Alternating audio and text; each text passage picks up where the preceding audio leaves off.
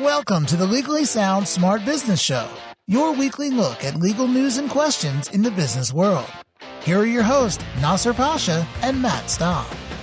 All right, welcome to Legally Sound Smart Business. This is Nasser Pasha. And this is Matt Staub. And welcome to our business legal podcast where we cover business in the news and also add our legal twist, almost like a lemon in a piece of fish or a drink of some sort. And then we also answer some of your business legal questions that you, the listener, can send in to ask at legallysoundsmartbusiness.com. I want to know how you're preparing your fish. Oh, you put a, you know a little bit of twist of lemon at the twist? end, you know, just to I guess usually you'll see the people slice a lemon and if you do some sort of grilling, especially on a plank, they'll put a slice on top and then that's how it's served. I don't know. You can do a twist, but Of course, you always put lemon, and you know it just depends what kind of fish. I, any kind of fried fish or grilled fish, I, I like to put a little lemon at the end. Since I do tons of cooking, that's all I do every day.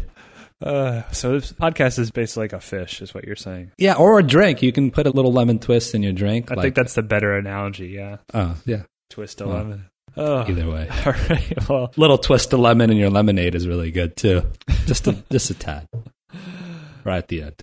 All right. Well, before we get too off topic, we're going to talk about LinkedIn today. For those of you who don't know, it's a company where you can post your resume online, more or less. That's how I look at it. But I think that's a very old school way of describing. it. I think that's how they started. but but uh, yeah, obviously you were partly joking, but Yeah. still, that's funny. a little bit tongue in cheek. But I mean, that's more or less what the site is. It's basically your resume on there.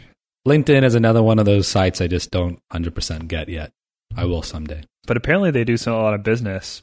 Let's see. They made 1.53 billion in revenue last year, so that's pretty solid. But they're dealing with a lawsuit, and I guess they actually are going to pay out money, six million dollars to 359 employees in back wages and damages for unpaid overtime. So it looks like we're getting into a, an exempt, non-exempt issue. Yeah. I'm guessing is what happened with this, but Well, I think it's a mix of things because it looks like they also did not track certain hours. And, you know, this exempt status in California for inside salespersons, it's somewhat unique to California. Not every state has this. And there's no such thing that I'm aware of for inside salespersons in the federal law. But in California, where LinkedIn is based, but I don't think a lot of these salespersons were actually in California, is that you can be exempt from overtime if you're paid more than one and a half times the minimum wage and your inside sales and so forth. And even if you're 100% commission or whatever, but at the end of the day, you have to be paid at least more than one and a half times the minimum wage. But these other cases in the other states, it looks like when all these people were working overtime, they weren't tracking it, which that's more of an issue is that when they are working overtime, you have no way to determine if they are. And so therefore, you're never even going to know that you're supposed to be paying overtime. And the protection comes with outside sales positions, and I guess what deals what this one was was inside sales commission employees. I think that's one of the reasons that this ended up the way it is. But yeah, the not tracking the uh, overtime too. That's probably the bigger issue than the inside versus outside sales position. Do you know what worries me is that this is a tech company, obviously, but they didn't have the tools in place for the employees and managers to track hours properly. That seems a little off to me because, first of all, there are plenty of tools out there, both online and offline, and frankly, even on paper, you can do to do so. And you know, by the time the Department of Labor actually started enforcing this, they had caught up to speed or whatever. But I don't know. I think LinkedIn has already been construed as a company that's a little bit behind in technology as far as they're coming up. They seem to be copying what Facebook and Twitter does and so forth. They're becoming their own a little bit now more than before, but it's kind of sad to see that they finally got this done. That's a little bit questionable. I don't know how that would happen for them, but it was a federal claim, but it was dealing with employees in California, Illinois, Nebraska, New York. I don't know how many different offices they have, but this is obviously something that's internal with the company that's, you know, it's not just one branch that's doing this. This is a company wide issue. It's stretching literally Yeah. coast to coast. So there's a lot of red flags here with just their operations. No way to track hours. I mean, that obviously doesn't help. This is a big internal issue for, especially for a company that made 1.5 billion dollars in revenue last year, which I guess that was mostly advertising and then people paying for job postings. I don't know how else they make their money. I guess, yeah. I have to give them credit though. They also stepped up after the allegations came and paid right away. I mean, there's other companies that try to drag this along and try to fight and so forth. And obviously, I think this is worth it for them. But I think the other very important note that we should all be listening to here is that it is not uncommon at all for a company of this size to fall on this mistake.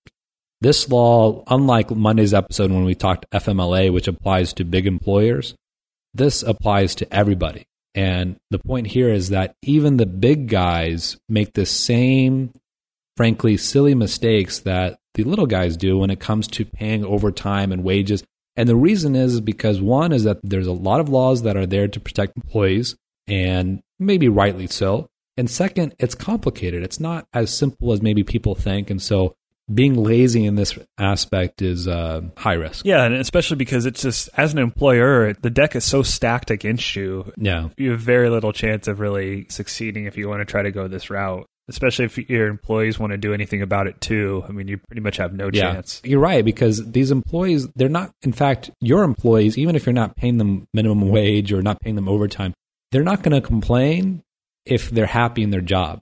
But just remember, there's always moments, even in the greatest work environments, someone may get upset and they may find a way to, you know, get back at you if they're upset. Yeah. And if they're terminated or what, lay off, and all they have to do is go to an attorney and that's working on contingency to find a fault in your business practice. And then what if that one employee is the same as all the other employees and now all of a sudden that same claim is multiplied by 10 15 20 and where do they go to find their attorney? Linkedin. You see who you're connected with. Yeah. If you're not connected with any attorneys you can find a second degree connection. Or a third degree and then get an introduction. That was probably the better way to describe it at the beginning of the episode would be some sort of six degrees of separation thing. I think that's actually the better way. I don't know why i said the virtual resume.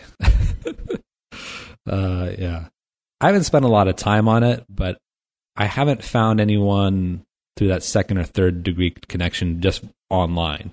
It's hasn't worked out that way for me yet. Or yeah. vice versa. I don't think anyone's found me that way either. There's LinkedIn specialists that I've listened to and I don't buy into it because their strategies are just search through your contacts, find people that are two or three degrees away, have the other person make the introduction or reach out. It's like, yeah, it just seems so, I don't know, just too much for me. I mean, there's probably people that benefit from it, but for me, if, if I don't really get it and I feel like I'm pretty computer savvy and I don't really get the benefits and I'm not using it, then then how are other people going to use it and how are pe- other people going to be receptive if I reach out to them in that same way?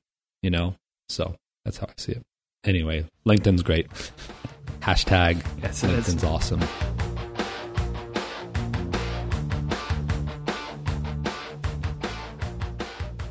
Question of the day. It's a long one. Well, not really. Well, uh, someone from Austin, Texas. It doesn't fit in our Excel sheet like just perfectly. To you have to actually select the cell so you can see the entire question. But the text isn't wrapped here. Yeah, it's not wrapped. Oh, there you go. Okay, that's a long question. I, w- I wanted to incorporate as an S corp, but I heard there are restrictions. What rules do I have to follow?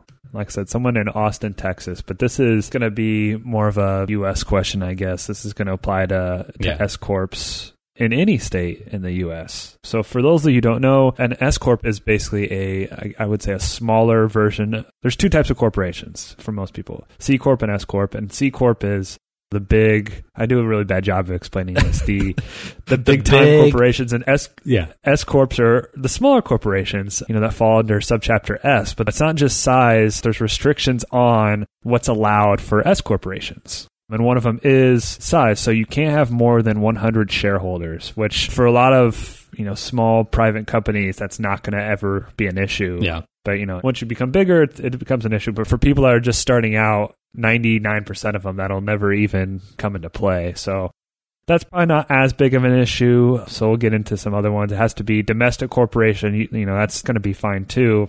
I think the ones where it usually gets people are these. Shareholders can only be certain people. So you can't have partnerships corporations or non-resident alien shareholders. So that actually trips corporations up sometimes because you know you have someone that's not a U.S. citizen who wants to be involved. You know that's going to be a problem. Or if you have a corporation or partnership, like I said, if if they want to be one of the owners, you know that's going to be an issue. So that's definitely something to think about. And then last, you know, one class of stock, I think that's probably another big one as well that will trip people up just because there's no sort of preference. Can have the preferred type of, of distribution. So those are the general rules, obviously. And I think most people already know, or maybe they're not aware of the benefits of an S Corp, but basically it designates the corporation as a pass through tax entity versus a C corp, which is that's taxed twice uh, for its uh, corporate income tax that is received, and then also the uh, income tax that is given or charged against the shareholders themselves when dividends are issued. So I think C corps and S corps are commonly termed as a small corporation or so forth, but in reality, I mean. Both small and large corporations can be considered S corps or C corps, but the big restriction is for bigger companies is that 100 shareholders. And also like Matt mentioned who the shareholders are it's oftentimes when you have especially investors and so forth they want to invest through their entity and so forth and that's going to be restrictive also if you have investors a lot of times you're going to want multiple classes of stock. So yeah. it seems like s corps are usually fitting for like you said a small company with one or two shareholders and doesn't expect to increase much after that. Otherwise if you want any kind of complex structure in your corporate structure, S corps just don't work. Yeah, and if you want to kind of not game the system, but kind of get the best of both worlds, just be you can be an LLC that gets taxed as an S corp, and so yeah, that's the case. You know, you're kind of getting the best of everything. Um, so that, just keep that in mind. That's an option too. You don't have the same sort of restrictions that an S corp is going to have. I think that's also commonly not known. I'm pretty sure LLCs can be taxed as a C corp too, right? I believe so. Don't quote me on that, but I'm quoting you on that. I'm pretty sure. I don't think we've ever done that because it's not something that I would have any reason to recommend. But yeah, I don't know why. I'm sure there's probably some reason out there on why you would do that, but I don't know why you would go that route. I think if it is possible, which I'm pretty sure it is, maybe the company started out as an LLC and then they realized they want to have a little bit more complex tax structure. I don't know. I'm trying to think it through.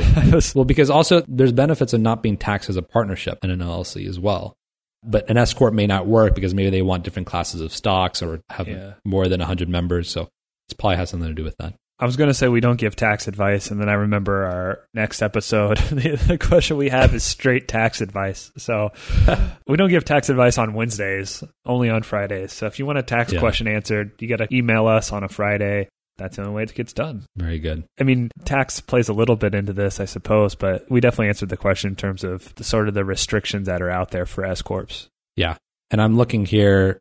A limited liability company can be taxed as a C corp or S corp, but I don't think I've ever done one. Yeah, I don't really anticipate it either. So, all right. Well, thank you for sending that question, Mister, Mrs., or Miss Austin. I think that's our city, but business owner. Well, it's the name of somebody. All right, keep it sound, keep it smart. This has been the Legally Sound Smart Business Show with your hosts Nasser Pasha and Matt Staub. The Legally Sound Smart Business Show is your weekly look at legal news and questions in the business world.